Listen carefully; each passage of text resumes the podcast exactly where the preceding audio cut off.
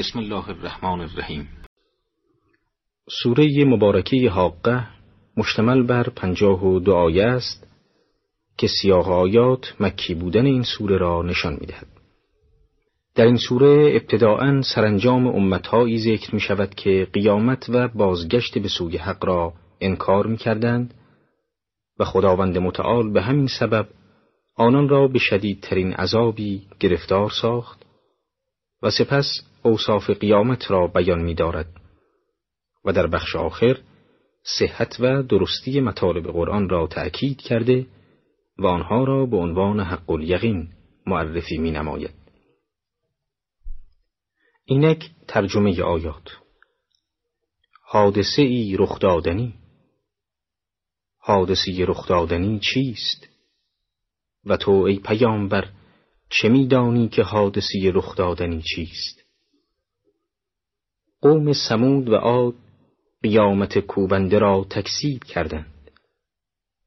پس اما قوم سمود هلاک شدند به وسیله سیحه خارق العاده و اما قوم عاد توسط بادی بسیار سرد و طوفانی که خداوند آن را مهیا ساخته بود و هفت شب و هشت روز پی در پی بر آنان مسلط ساخت هلاک شدند. آن مردم را می‌دیدی که مانند تنهای درخت خرمای میانتوهی هستند پس آیا از آنها باقی مانده ای می‌بینی؟ فرعون و پیشینیان او و اهالی آبادی های زیر رو شده مرتکب خطا شدند و فرستادی پروردگارشان را اسیان کردند و خداوند به گرفتن فوقلادهی بگرفتشان از آن جهت که قیامت کبرا روز حق و ثابتی است که قطعا پیش خواهد آمد در قرآن آن را به نام حاقه معرفی می کند و به کمک حرف ما که قبل از آن آورده است بزرگی و عظمت آن روز را بار دیگر متذکر شده است. و در آیه بعد علم و ادراک همگان را نسبت به چنین واقعی نف نموده است. به طوری که فرموده و ما ادراک ملحاقه یعنی تو چه میدانی که روز قیامت چیست؟ کلمه قارعه نیز یکی دیگر از اسامی روز قیامت است. و بدین جهت آن را قارعه نامیده اند که زمین و آسمان در آن روز در هم کوبیده شده و آسمان و زمینی دیگر می شوند. کوه و دریا، ستارگان و کواکب نیز در آن روز حال و وضعی غیرعادی دارند. سپس انکار قوم سمود و عاد را نسبت به روز قیامت بیان می دارد.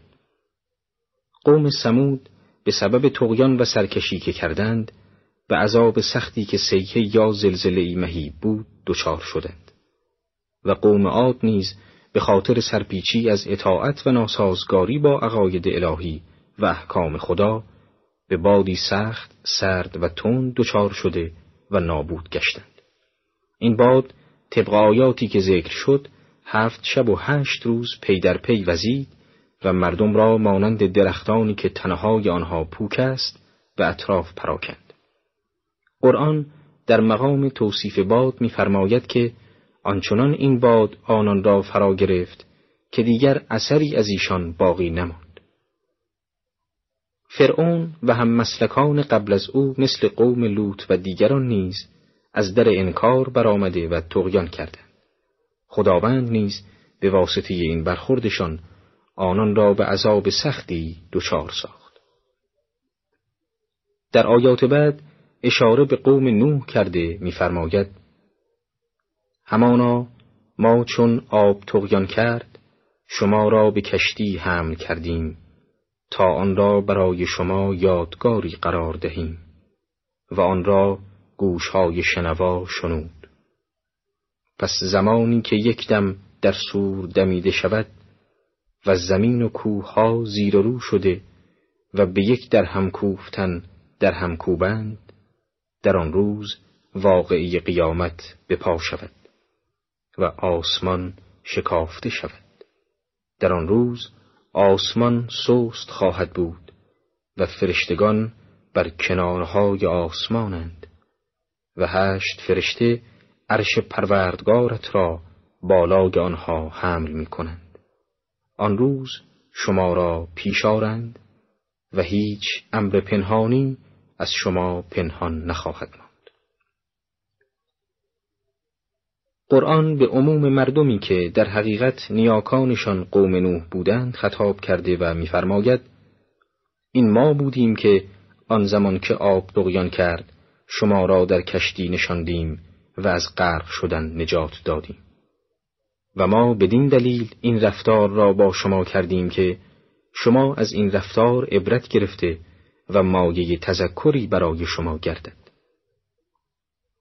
دمیدن در سور کنایه است از اینکه در آن روز مردم با خبر شده و همه جمع می شوند. و مراد از این که به صفت واحده نیز از آن یاد نمود این است که این امر را قطعی و یقینی نشان دهد و بگوید که با خبر شدن و جمع شدن مردم اعم از زنده و مرده یک مسئله حتمی است. در چنین روزی زمین و آسمان به سرعت کوبیده می شوند به طوری که اجزای آنها ریز و خرد می شود و کلمه دکه به این معنا اشاره دارد. چون این روزی است که قیامت نامیده می شود در آن روز آسمان سست است و پاره پاره می شود در آن روز عرش الهی حاملینی دارد که هشت تن هستند. در آن زمان مردم به پروردگارشان عرضه می شوند تا داوری عادلانه و دادگرانه در مقابل اعمال آنان صورت گیرد به طوری که رازهای درونی انسان در آن روز برملاست و هیچ سری ناگشوده و پنهان باقی نمیماند. ادامه آیات به ذکر اوضاع و احوال مردم در آن روز می‌پردازد. پس اما کسی که نامه او به دست راستش داده شود پس می‌گوید بگیرید نامه مرا بخوانید. همانا من می‌دانستم که حسابم را خواهند رسید و آن را مشاهده خواهم کرد. پس او کسی است که در بهشت بلند مرتبه در عیش پسندیده است. میوه های آن بهشت نزدیک است و آنان گفته می شود بخورید و بیاشامید. گوارا باشد به سبب آنچه که در گذشته پیش فرستادی این آیات بیان اوصاف حال مردم در قیامت است و به خصوص اختلاف ما بین سعادتمندان و تبهکاران که دچار شقاوت می‌شوند را بیان می‌دارد. کسی که کتابش را در دست راست دارد رو به ملائکه کرده و می‌گوید بیایید نامی اعمال مرا دریافت دارید و ببینید که چگونه به سعادت من حکم کرده است چرا که من در دنیا به چنین روزی ایمان داشتم و پروردگارم را می پرستیدم و عمل خیش را اصلاح می نمودم. چون این کسی به عیش و تنعم جاودانی بهشت دست خواهد یافت و او در آن بهشت از لذاتی برخوردار است که تا کنون هیچ کس آن را ندیده لمس نکرده و در خاطرش خطور نکرده در این حال به آنان گفته می شود بخورید و بیاشامید از تمام آنچه که خداوند برای شما در بهشت تدارک دیده است. گوارایتان باد. این نعمتهای بهشتی که اینک در اختیار شماست به پاس آن ایمان پاک و متحری است که به خدا و روز جزا و انبیاء الهی داشتید و از انجام عمل صالح سرباز نزدید. و اطاعت امر خدا را نمودید. شما این اعمال و عقاید نیک را در دنیای ناپایدار و فانی و گذرا برای امروزتان تهیه دیدید و از عیش و گناه و تبهکاری در آن روزگار پرهیز نمودید. این همه پاداش چنین کسانی است که در مقابل شیطان نفس می ایستند و تحمل تازیانه و فشارهای دیو سیرتان را نموده به جهاد و نبرد با کفر و ظلم برمیخیزند و در راه احیای حق و راستی و عدالت از هیچ چیز نمی حراسند و از وظایف و تکالیف دینی خیش قفلت نمی برزند. اینها شاگسته مقامی هستند که در بهشت به دیشان عرضه می شود. در برنامه قبل گفتیم که در این سوره مبارکه پس از شرح احوال برخی از اقوام گذشته مثل قوم عاد، سمود و فرعون و نوح نکته مهمی را در عبرت آموزی از سرنوشت این گروه ها ذکر می کند. سپس با تأکید بر اهمیت و عظمت روز قیامت به اوضاع و احوال آن روز پرداخته و پس از تشریح وضعیت اشیاء و زمین و آسمان و غیره به ذکر اوصاف مردم نیکاین و درست کردار می پردازد و عنوان می کند که بهشت منزل و معوای نهایی این دسته از مردم است. در ادامه آیات به ذکر شرایط مردم زشت خوی تبهکار پرداخته و وضع زلتبار آنان را در قیامت عنوان می سازد. و اما کسی که نامی عملش به دست چپ او داده شد. پس می‌گوید ای کاش نامه ام داده نمی‌شد و نمی‌دانستم که حساب عملم چگونه است. ای کاش مرگ پایان کار بود. اموالم بینیازم نکرد و توانم تباه شد. ندامی آید بگیرید او را و در قل و زنجیر کنید آنگاه به دوزخ بیندازیدش. پس در زنجیری که درازای آن هفتاد زراع است او را ببندید. به تحقیق او کسی است که ایمان به خدای بزرگ نمی آورد و بر اطعام فقیر کسی را ترغیب نمی کرد. پس امروز در اینجا برای او خیش و یاوری نیست و تعامی جز چرک و خون دوزخیان که جز خطاکاران از آن نمی‌خورند به گناهکاران داده نمی شود. گروه دوم از مردم یعنی مجرمین و گناهکاران که نامی اعمالشان به دست چپ آنها داده شده است آرزو می کنند که ای کاش نامه عملشان را نمی دیدند و آنها از حساب کارهاشان مطلع نمی شدند و این آرزو از ترس شدت عذابی است که انتظارش را می‌کشند آنها می‌گویند ای کاش همان مرگی که در دنیا چشیدیم پایان ابدی زندگی ما بود و فانی مطلق می شدیم و دیگر مبعوث نمی شدیم.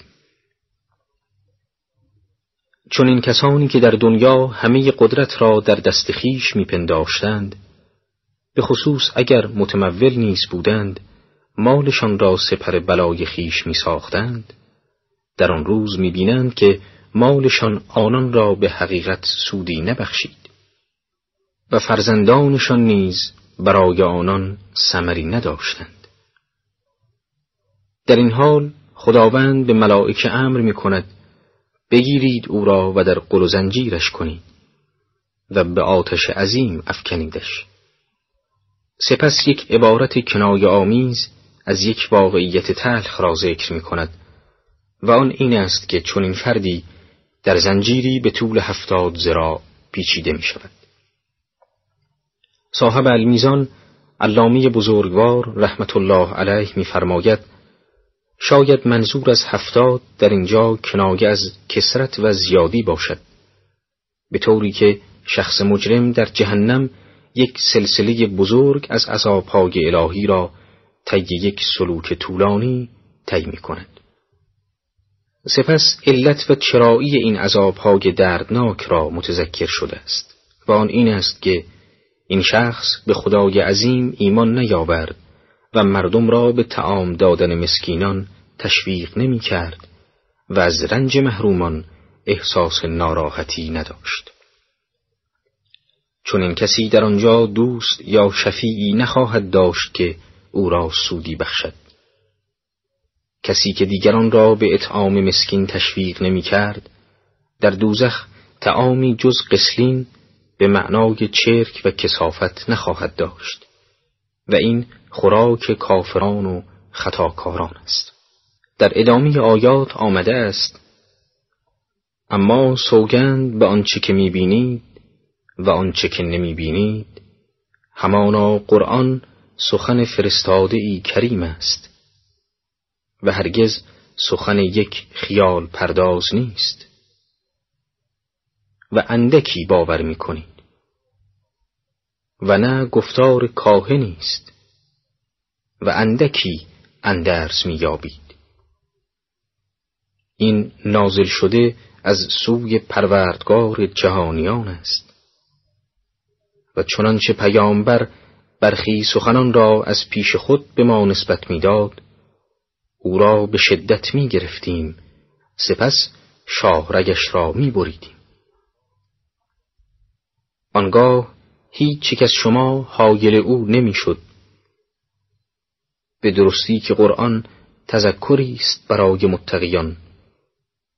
و ما مطلعیم که برخی از شما تکسیب کننده اید و به درستی مایه ندامت کافران است و محققا آن حق الیقین است.